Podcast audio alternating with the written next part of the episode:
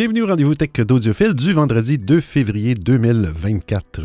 Comme à toutes les semaines, je profite de ce moment pour vous partager les actualités technologiques et parfois scientifiques que j'ai vu passer depuis notre dernier rendez-vous. J'espère que vous avez eu une belle semaine, que tout s'est bien passé. Moi, qu'est-ce que j'ai fait cette semaine? Oh, j'ai travaillé fort.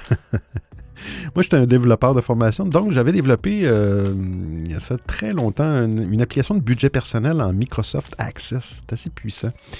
Euh, et, là, j'ai décidé de peut-être me passer de Microsoft Access parce que là, je, me, je, je suis un petit peu plus euh, utilisateur Mac. Et je sais peut-être, j'ai des vieux PC, mais quand ils vont mourir, je ne suis pas sûr que je vais les remplacer. Fait que là, j'aurais plus Access parce que ça n'existe pas sur Mac. Alors là, j'ai décidé de faire la migration de mon programme de Microsoft Access vers Microsoft Excel. vous allez me dire, ouais, mais attends un petit peu, là, audiophile.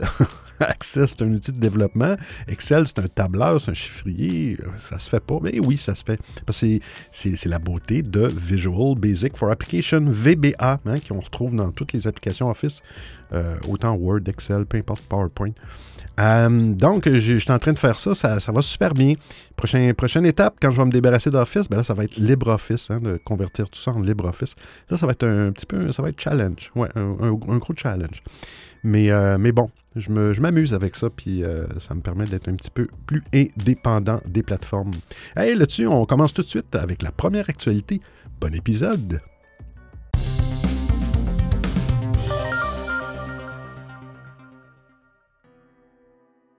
Windows 11 a enfin une version de Chrome pour les processeurs ARM. Beaucoup de personnes utilisent des appareils dotés de processeurs ARM, ARM. Il faut pour les constructeurs s'adapter à cette architecture et Google en a parfaitement conscience. Après une longue attente, Chrome a enfin droit à sa version pour les processeurs ARM sous Windows 11, ce qui promet d'améliorer les performances. Alors si vous ouvrez Chrome sur un appareil avec un processeur ARM, il s'agira d'un émulateur aux performances bridées. Heureusement, Google a enfin planché sur une version native de son navigateur web sous Windows 11. Si rien n'a été euh, officialisé par Microsoft, on l'apprend à travers euh, la build du système d'exploitation dans le canal Canary. Cela veut donc dire que la version native du navigateur web Chrome pour les processeurs ARM prépare son déploiement. Sa présence dans le canal Canary de Windows 11 met sur la piste d'une sortie future pour les utilisateurs, ce qui représente une bonne nouvelle. Les performances seront optimales car il ne s'agira plus d'un émulateur, que ce soit en termes de rapidité ou d'exécution des tâches, par exemple. Les processeurs ARM sont très présents, que ce soit sur le marché du gaming avec la puce Tegra de Nvidia, euh, qui est équipe la Nintendo Switch, euh, les, que les processeurs Snapdragon de Qualcomm, qu'on ne présente plus. Hein. Le constructeur euh, compte sortir son processeur Snapdragon X Elite pour cette année 2024, en promettant qu'elle sera plus puissante que la puce M3 d'Apple, rien de moins. La firme de Cupertino a été l'un des précurseurs en, en prouvant qu'il est possible d'équiper des PC avec cette architecture. D'autres constructeurs pourraient se lancer sur le marché des puces ARM comme AMD, l'un des leaders du marché des processeurs. Les siens seraient prêts pour 2025. Il se dit également que Nvidia planche dessus. En 2022, la société avait même envisagé de racheter l'entreprise ARM. Mais le spécialiste des cartes graphiques s'était heurté à des protestations à propos d'un rachat anticoncurrentiel. En déployant cette version native de Chrome pour les processeurs ARM, Google prouve qu'il s'intéresse de près à cette architecture de plus en plus populaire.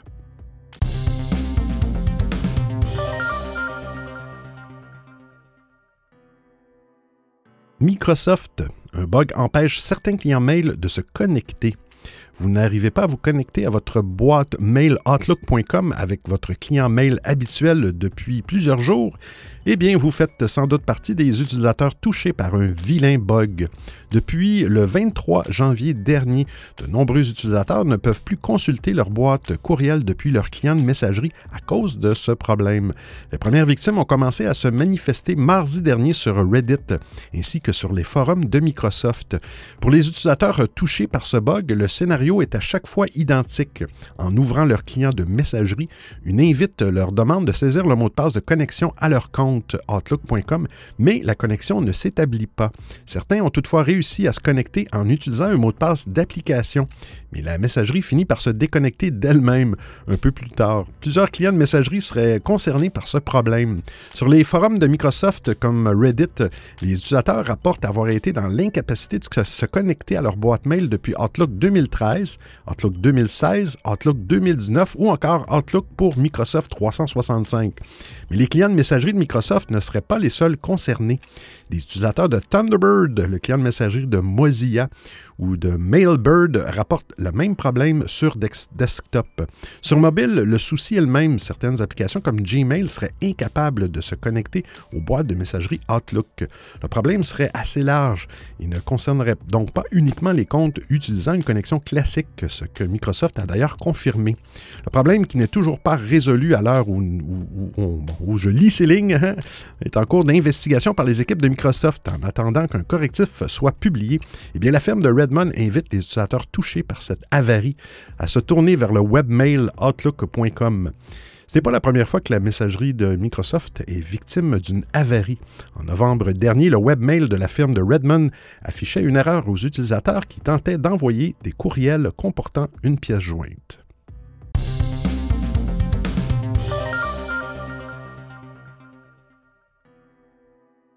Quand Excel devient un PC. Ah! Hein, on en parlait en, introduction d'épisode. Excel, la puissance. Hein. On a déjà vu des trucs de dingue dans le monde du bricolage numérique. Il y a un ordinateur conçu dans Minecraft. Imaginez un processeur à 1 Hz, une carte graphique avec seulement 16 kilo-octets de mémoire vidéo et un écran limité à deux couleurs. Vous irez voir l'article, il y a une petite vidéo. Quelqu'un qui avait fait un Minecraft à l'intérieur du jeu Minecraft, c'est complètement fou. Mais là, on passe à un autre niveau. Un passionné a carrément construit un PC 16 bits dans Excel et ça fonctionne.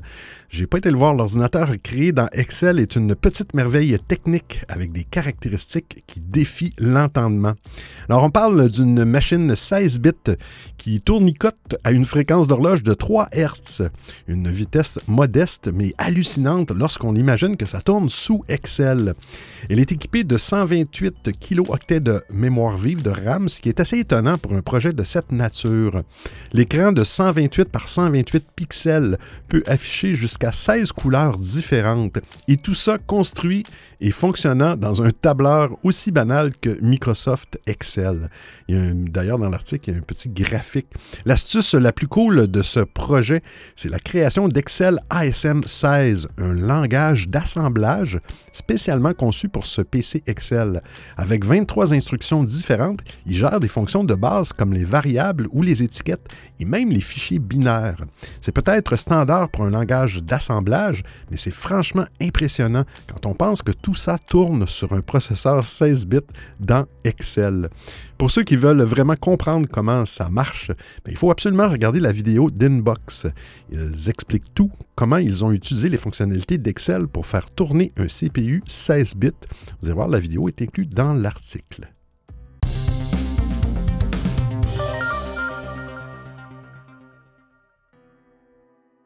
La fonction antivol de l'iPhone a un gros problème. Ah. Il y a quelques jours, Apple a déployé iOS 17.3 sur tous les iPhones compatibles. On en a parlé la semaine passée. Cette nouvelle version d'iOS ajoute une fonction permettant de se protéger contre les voleurs de smartphones. Baptisée protection en cas de vol de l'appareil, eh bien, elle va tout simplement bloquer l'accès aux données les plus sensibles de votre téléphone, tels que les mots de passe stockés dans le trousseau d'accès, si celui-ci se trouve dans un lieu inhabituel. Si l'iPhone n'est pas localisé chez vous, euh, chez un proche, au travail ou dans un lieu déjà visité par le passé, eh certaines opérations comme la modification de mots de passe prendront plus de temps et exigeront l'utilisation de Face ID ou Touch ID. Malheureusement, cette protection a ses limites. Comme le soulignent les personnes de 925 Mac, le mécanisme de sécurité d'Apple ne sera pas activé si l'iPhone se trouve dans un lieu connu. En clair, un voleur qui s'emparerait de votre téléphone lorsque vous êtes au travail, chez un proche ou dans un endroit où vous vous rendez régulièrement peut changer votre mot de passe pour peu qu'il ait aperçu votre code d'accès, votre PIN. Dans ce cas de figure, la fonction est complètement inopérante. Alors Apple explique d'ailleurs sur son site web que, je cite, ces mesures de sécurité supplémentaires ne sont pas nécessaires et vous pouvez utiliser le code d'accès de votre appareil comme d'habitude lorsque votre iPhone se trouve dans un lieu connu. Apple s'appuie sur la fréquence à laquelle vous vous rendez à un, emplacement pour le considérer comme un lieu important. Comme l'explique Apple dans les réglages d'iOS, je cite, votre iPhone et vos appareils connectés à iCloud conservent une historique des lieux que vous avez euh, récemment visités, ainsi que la fréquence et le moment de vos visites, afin de connaître les lieux importants dans votre vie et afin qu'on les connaisse aussi. c'est moi qui viens de rajouter ça. Imaginez qu'un criminel s'empare de votre iPhone dans un bar ou dans un restaurant que vous fréquentez régulièrement. Y rendez tellement souvent qu'Apple a fini par considérer ce lieu comme étant un emplacement familier. Alors les mécanismes de sécurité seront euh, désactivés. Il sera libre d'agir comme bon lui semble. Mais pour que le mécanisme soit actif en continu ou que vous, ou que vous vous rendiez, eh bien, il faut se rendre dans les paramètres du service de localisation chargé de déterminer quels lieux sont importants. Suivez la marche à suivre ci-dessous.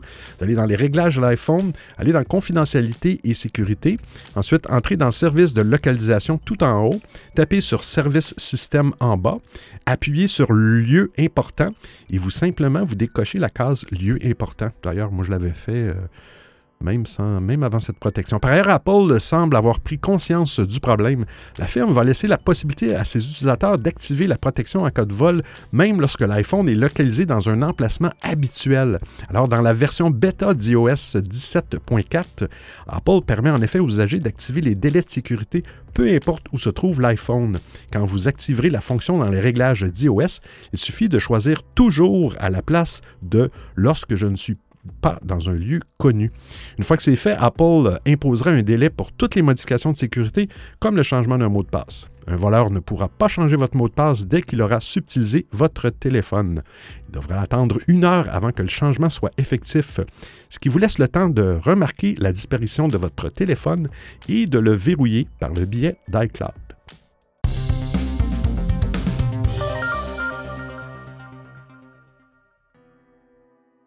L'application podcast d'Apple transcrit automatiquement l'audio en texte. Alors, iOS 17.4 ne fait pas que poser les bases des changements imposés par l'Union européenne à Apple pour ouvrir l'Apple Store à la concurrence. Cette version du système d'exploitation, encore en bêta, contient aussi au moins une, autre nouveauté. Dans la première bêta d'iOS 17.4, l'application Podcast gagne une fonction très pratique, la transcription en texte des podcasts. L'opération est automatique. Il suffit de lancer l'épisode et d'attendre quelques secondes que la fonction s'enclenche. Le transcript sera lisible en touchant l'icône dédiée, similaire à celle des paroles dans l'application Musique. L'utilisateur peut écouter le podcast en suivant le texte, il est surligné en temps réel, lire l'intégralité du podcast, reprendre la lecture en touchant un paragraphe et même rechercher un mot ou une phrase. On pourra aussi copier un extrait pour le partager. La fonctionnalité est très efficace, du moins dans les podcasts où elle est disponible. La transcription est disponible pour les podcasts en anglais, en allemand, en espagnol et en français. Les créateurs n'ont rien à faire pour proposer la fonction à leurs auditeurs, mais ils ont la possibilité de proposer leur propre fichier texte. Apple recommande de produire des épisodes avec la meilleure qualité audio possible afin de générer une bonne retranscription. Cette fonction est présentée par Apple pour améliorer l'accessibilité des podcasts, mais tous les utilisateurs en profiteront.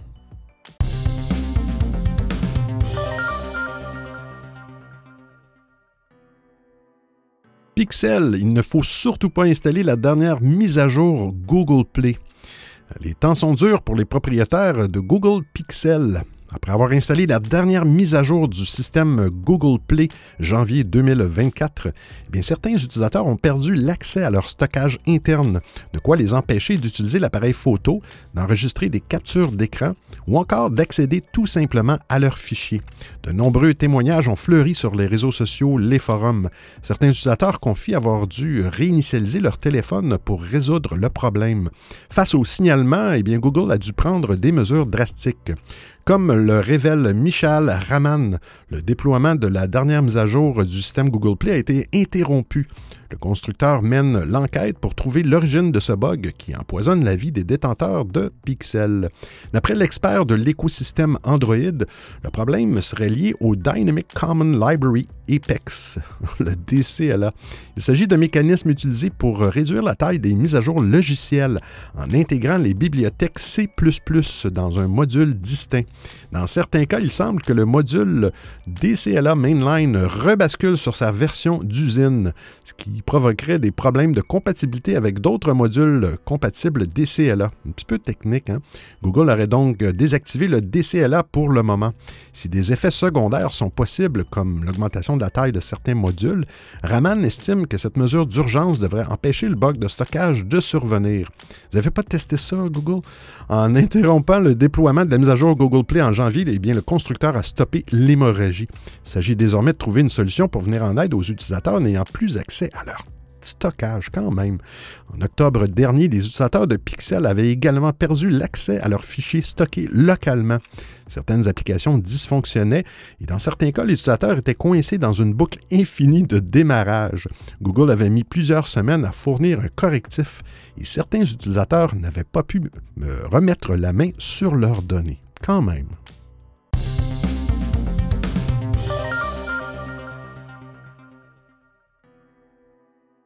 Meta, hein, Zuckerberg, est ravi du lancement de l'Apple Vision Pro. Il y a eu un lancement du fameux casque de réalité virtuelle. Meta n'a pas peur, euh, ou, de réalité augmentée, dirais-je. Meta n'a pas peur du Vision Pro. Mieux encore, l'entreprise de Mark Zuckerberg euh, croit que l'arrivée d'Apple dans le secteur de la réalité virtuelle et mixte va lui permettre de faire valoir ses propres solutions auprès d'une population qui s'en désintéresserait. Le Vision Pro, euh, première tentative d'Apple dans le monde de l'informatique spatiale, eh sera disponible dans le commerce ce vendredi, ben, aujourd'hui, le 2 février. Même avec un succès d'estime, le casque n'est disponible qu'aux États-Unis à un prix exorbitant pour le commun des mortels. Les dirigeants de Meta feraient preuve d'optimisme, croit savoir le Wall Street Journal.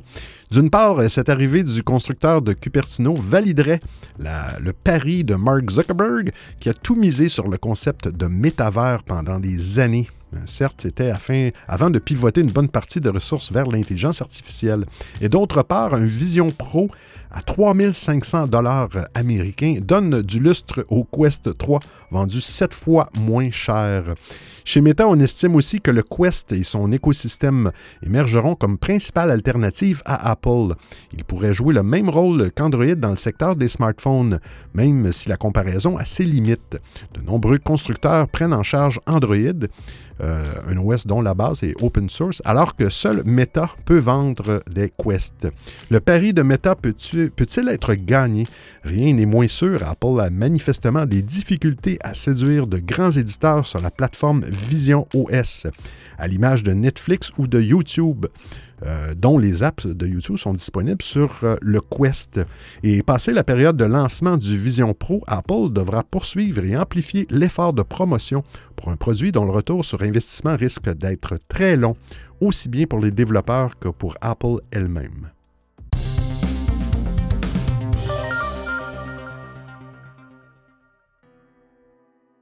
Facebook et Instagram vont filtrer les messages privés. Hmm. Les prédateurs euh, rôdent sur les réseaux sociaux. Certains tentent notamment d'entrer en contact avec des jeunes internautes via leur messagerie privée. Pour les protéger, Meta déploie plusieurs mesures de sécurité. Depuis 2021, les utilisateurs adultes d'Instagram ne peuvent plus envoyer des messages aux usagers mineurs qui ne les suivent pas. Sur son blog, l'entreprise vient d'annoncer un renforcement de cette mesure visant à repousser les contacts potentiellement indésirables. Le nouveau paramètre sera activé par défaut. Les utilisateurs mineurs ne recevront plus de messages émanant de personnes qu'ils ne suivent pas qu'importe leur âge. Cette nouvelle protection devrait permettre d'éloigner les harceleurs ainsi que les prédateurs qui se font passer pour des adolescents sur les réseaux. Euh, tant que le paramètre sera activé, eh bien, sur Facebook Messenger, les jeunes utilisateurs recevront uniquement des messages provenant de leurs amis Facebook ou de leurs contacts téléphoniques. Et sur Instagram, les jeunes internautes recevront uniquement des messages émanant des personnes qu'ils suivent.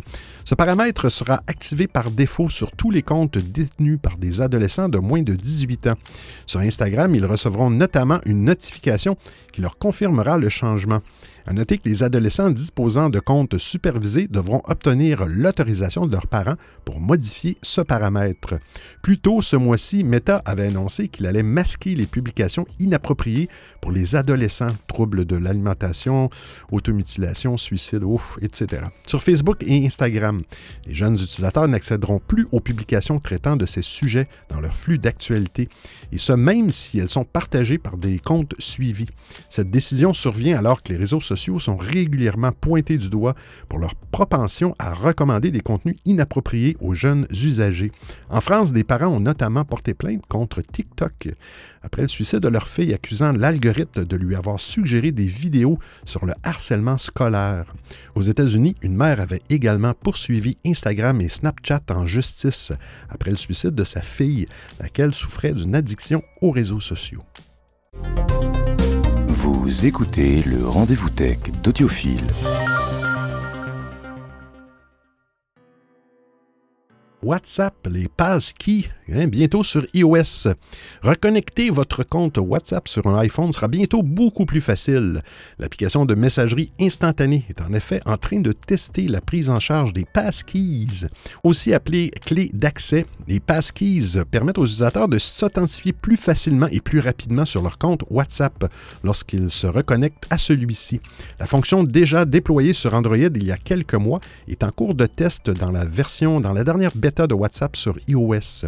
WA Beta Info, qui rapporte l'information, indique que, la fonctionnalité a fait son apparition dans la version 24.2.10.73 de WhatsApp Beta, euh, mise à disposition dans Test Flight pour les, euh, les possesseurs d'iPhone. Avec ce nouveau module, WhatsApp entend renforcer la sécurité des utilisateurs, mais également simplifier le processus de reconnexion à leur compte. Car jusqu'à maintenant, pour se connecter à un compte WhatsApp, la messagerie demandait de saisir un code d'authentification à six chiffres envoyé par SMS. Avec les passkeys, ce code va disparaître. Les utilisateurs qui auront opté pour cette méthode d'authentification n'auront qu'à utiliser le module de reconnaissance faciale, le lecteur d'empreintes digitales ou à saisir le code de déverrouillage de leur iPhone pour valider la reconnexion à leur compte WhatsApp. Attention, toutefois, l'introduction des clés d'accès dans WhatsApp ne revêt aucun caractère obligatoire. L'application vous laissera le soin de la configurer si vous le souhaitez, tout en vous laissant le choix de conserver la méthode d'authentification traditionnelle. De la même manière, la mise en place de la clé d'accès n'est pas définitive. Il sera tout à fait possible de la désactiver et de revenir à la méthode d'authentification classique si vous le souhaitez. Alors, la prise en charge des clés d'accès dans WhatsApp est en cours de développement sur iOS et devrait arriver au cours des prochaines semaines, voire des prochains mois, dans une future mise à jour de l'application.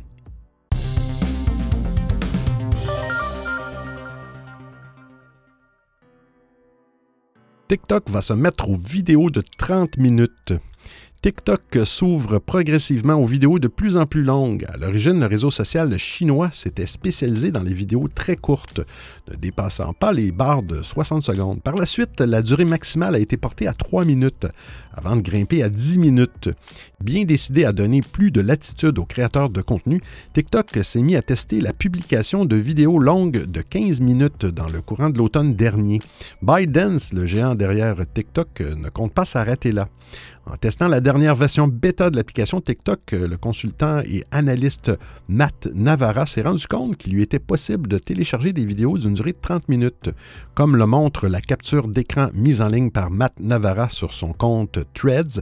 Une fenêtre d'avertissement préviendra les utilisateurs d'une nouvelle limite de temps a été fixé sur TikTok. Pour le moment, il ne s'agit visiblement que d'un test à petite échelle.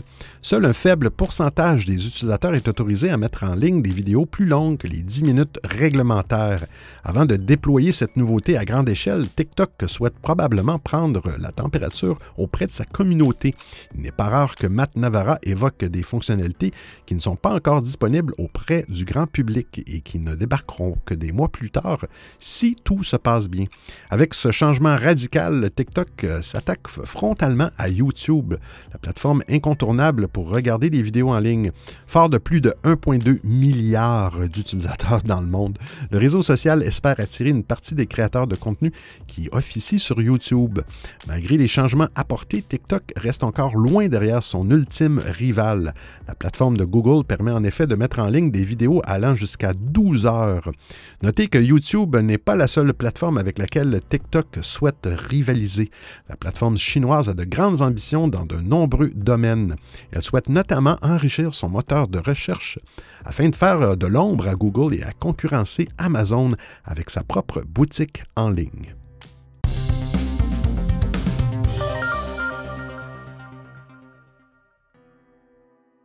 Netflix essentiel va vraiment disparaître. Et oui, lors de la présentation de ses résultats financiers, la firme a réaffirmé son envie de miser sur Standard avec Pub pour conquérir des parts de marché. Alors, selon l'entreprise, je la cite, l'offre avec publicité représente 40% de toutes les inscriptions Netflix sur les marchés où elle a été lancée. Sans entrer dans les détails, le géant précise que l'adhésion à cette formule euh, euh, low cost, comme on dit, euh, très abordable, disons, a augmenté de 70% d'un trimestre à l'autre. Pour favoriser cette croissance, elle entend se séparer pour de bon de son abonnement essentiel. Depuis le 12 décembre 2023, il n'est plus possible de souscrire à Essentiel. Les détenteurs d'un abonnement en cours de validité pouvaient néanmoins jusqu'ici conserver leur avantage au même prix. Mais cette période de sursis arrive à terme Hein, au cours des prochains mois, les utilisateurs seront invités à se rabattre sur une des trois formules proposées. Netflix précise que le déploiement de ces nouvelles mesures se fera au cours du second trimestre 2024, d'abord au Canada et au Royaume-Uni. Les utilisateurs français euh, le savent désormais, hein, ces expérimentations ont toujours vocation à être appliquées plus tard. Pour l'heure, Netflix ne précise pas la manière dont ce changement se fera. Il y a fort à parier que des communications officielles soient faites quelques mois auparavant pour préparer les utilisateurs à ce changement. L'on peut aussi imaginer qu'un basculement automatique vers la formule standard sans publicité ne s'opère. Pour rappel, standard permet d'accéder à l'ensemble du catalogue avec une qualité maximale de 1080p, moyennant à peu près 13,49 dollars américains ou euros par mois. À ce prix, il est possible de bénéficier de deux appareils en simultané et de télécharger des contenus hors ligne. Ces caractéristiques sont les mêmes que pour standard avec pub, à 5,99 par mois, euh, ou 5 euh, euros, 5,99 euros, tandis que l'abonnement Premium, qui est à 19,99 euros, offre une qualité 4K HDR et 4 appareils en simultané.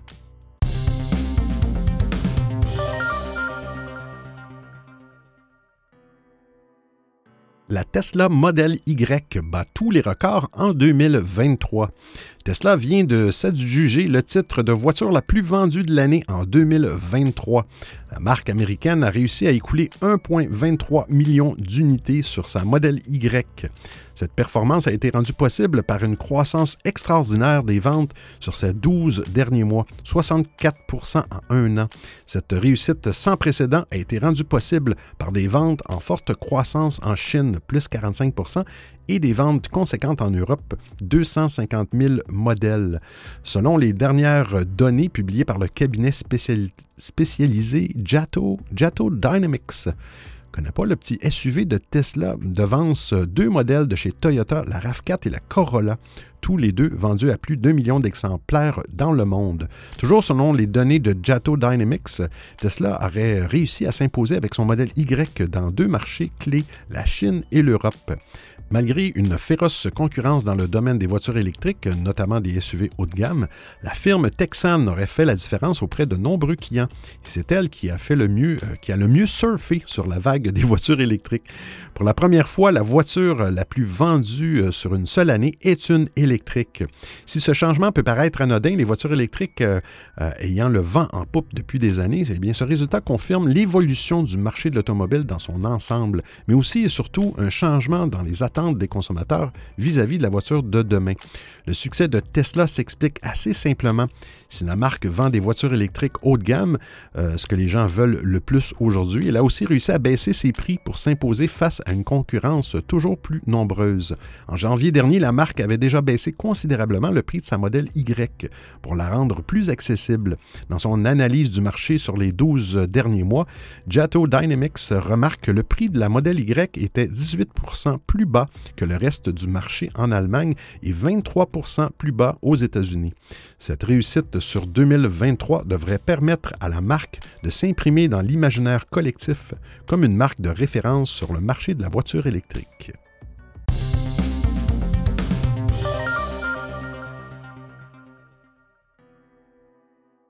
Neuralink, un implant cérébral sur un humain.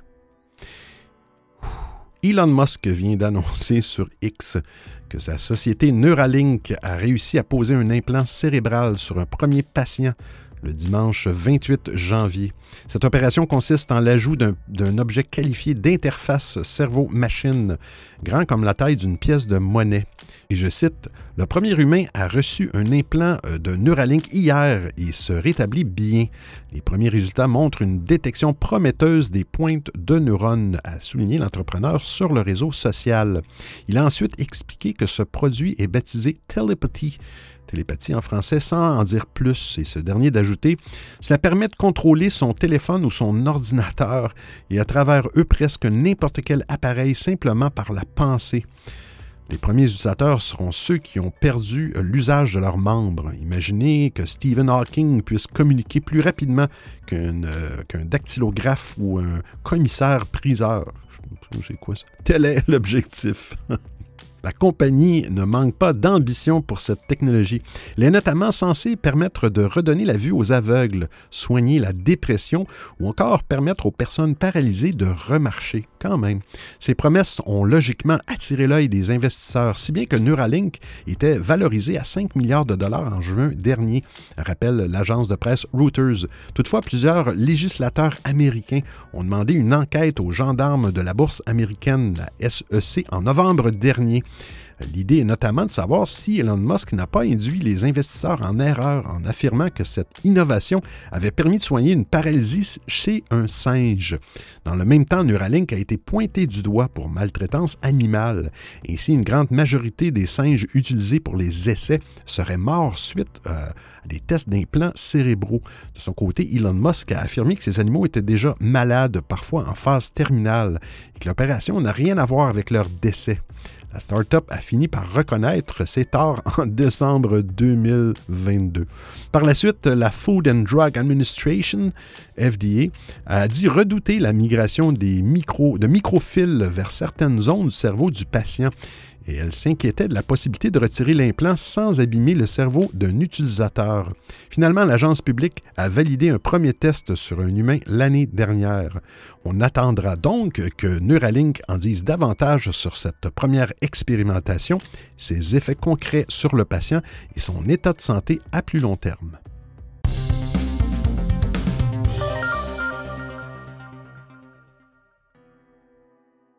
Les téléphones intelligents n'existeront plus dans 10 ans. Voici ce qui les remplacera. Le marché des smartphones a beaucoup changé en quelques années, notamment depuis la pandémie. Si Samsung a lancé un Galaxy S24 euh, très prometteur et qu'Apple impose son iPhone 15, les constructeurs semblent avoir atteint un plafond de verre. Interrogés par 20 euh, minutes, les experts Damien Douany et Florent Roulier euh, prédisent la fin des smartphones d'ici 10 ans. Pour Damien Douany, expert en innovation, culture et usage du numérique, et Florent Roulier, responsable en innovation chez Niji, la fin du smartphone aura lieu d'ici une décennie. L'intelligence artificielle PIN de Human et le Rabbit R1 de Rabbit Inc. lancent cet énorme changement à venir d'après les experts. Il s'agit de petits appareils dotés d'une intelligence artificielle qui remplissent les fonctionnalités de nos traditionnels téléphones, mais sans écran pour faciliter la vie des utilisateurs. En plus de ces nouveaux produits, les experts dévoilent plusieurs arguments qui annoncent la fin des smartphones tels que nous les connaissons d'ici 10 ans. Alors, les, euh, les, arguments sont la production des smartphones en baisse de 19,5% en 2023, d'après TrendForce. Euh, les smartphones qui ont atteint un plafond de verre en termes de technologie. Hmm. L'explosion du reconditionné face au marché des smartphones neufs. Et l'intelligence artificielle qui fait ses premiers pas auprès du grand public. Pour euh, Damien Douany, l'intelligence artificielle a une grande place dans ces changements. Le fait que les écrans se rapprochent de nos yeux joue également un rôle, notamment avec l'Apple Vision Pro. Florent Souligne que l'IA PIN et le Rabbit R1 fonctionnent indépendamment, contrairement aux montres connectées, et permettent de réduire le temps devant les écrans, qui disparaîtront progressivement de nos smartphones. Le contrôle par la voix sera alors plébiscité par les utilisateurs. Et quid des personnes muettes? Les experts n'en disent rien. Quid? Un nouveau mot. Damien Douany pense que l'intelligence artificielle contrôlée par la voix à la place de nos smartphones renvoie à ce qu'il nomme le théorème de Jarvis, c'est-à-dire l'intelligence artificielle qu'utilise Tony Stark dans Iron Man. Selon l'expert, cette réalité sera acceptée par tout le monde dans 10 ans. Rabbit R1 représente une première étape puisque cet assistant boosté à l'intelligence artificielle répond précisément aux demandes des utilisateurs. Son prix se veut accessible à seulement 199 dollars. PIN est plus cher, 699 dollars, mais se veut plus haut de gamme. Cet appareil projette même l'information demandée dans le creux de la main de l'utilisateur quand même. Damien Douany admet que ces deux appareils ne se destinent pas au divertissement et donc aux réseaux sociaux ou aux services de streaming. Selon l'expert, les concepteurs de ces produits souhaitent revenir à une certaine forme d'épure. Comme précisé plus haut, des solutions complémentaires comme l'Apple Vision Pro permettront de se divertir. Alors rendez-vous dans 10 ans pour découvrir si les experts avaient visé juste.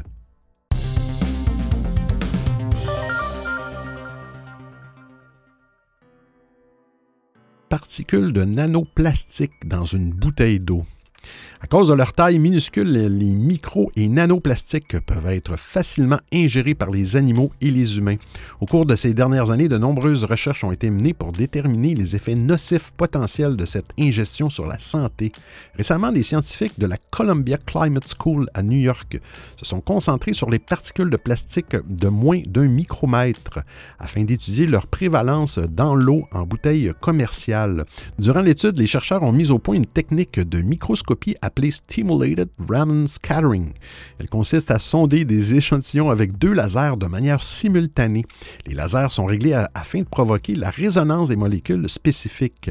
La technique permet d'analyser la micro et la nanoplastique au niveau d'une particule unique, ce qui permet d'avoir une spécificité chimique et un débit élevé. L'équipe s'est penchée sur sept types de plastique courants et a créé un algorithme basé sur euh, des données pour interpréter les résultats. Alors, les chercheurs ont analysé les eaux en bouteille de trois marques populaires aux États-Unis. Ils ont essayé de détecter la présence de particules de plastique d'une taille minimale allant jusqu'à 100 nanomètres. ces particules étaient auparavant impossibles à détecter avec l'imagerie classique. Entre 110 000 et 370 000 fragments ont été trouvés dans chaque litre d'eau. Parmi les fragments, 90% étaient des nanoplastiques et le reste des microplastiques. Le polyéthylène téréphatalate ou PET, c'est plus simple à dire, figurait parmi les fragments les plus courants. Ce n'est vraiment pas étonnant car euh, de nombreuses bouteilles sont fabriquées à partir de PET. Il est possible que celui-ci pénètre dans l'eau lorsque l'on presse la bouteille, qu'on dévisse ou qu'on remet en place le bouchon ou lorsqu'on expose la bouteille à la chaleur. Des quantités plus élevées de polyamide ont toutefois été retrouvées. Le polyamide provient probablement des filtres en plastique utilisés pour la purification de l'eau avant la mise en bouteille.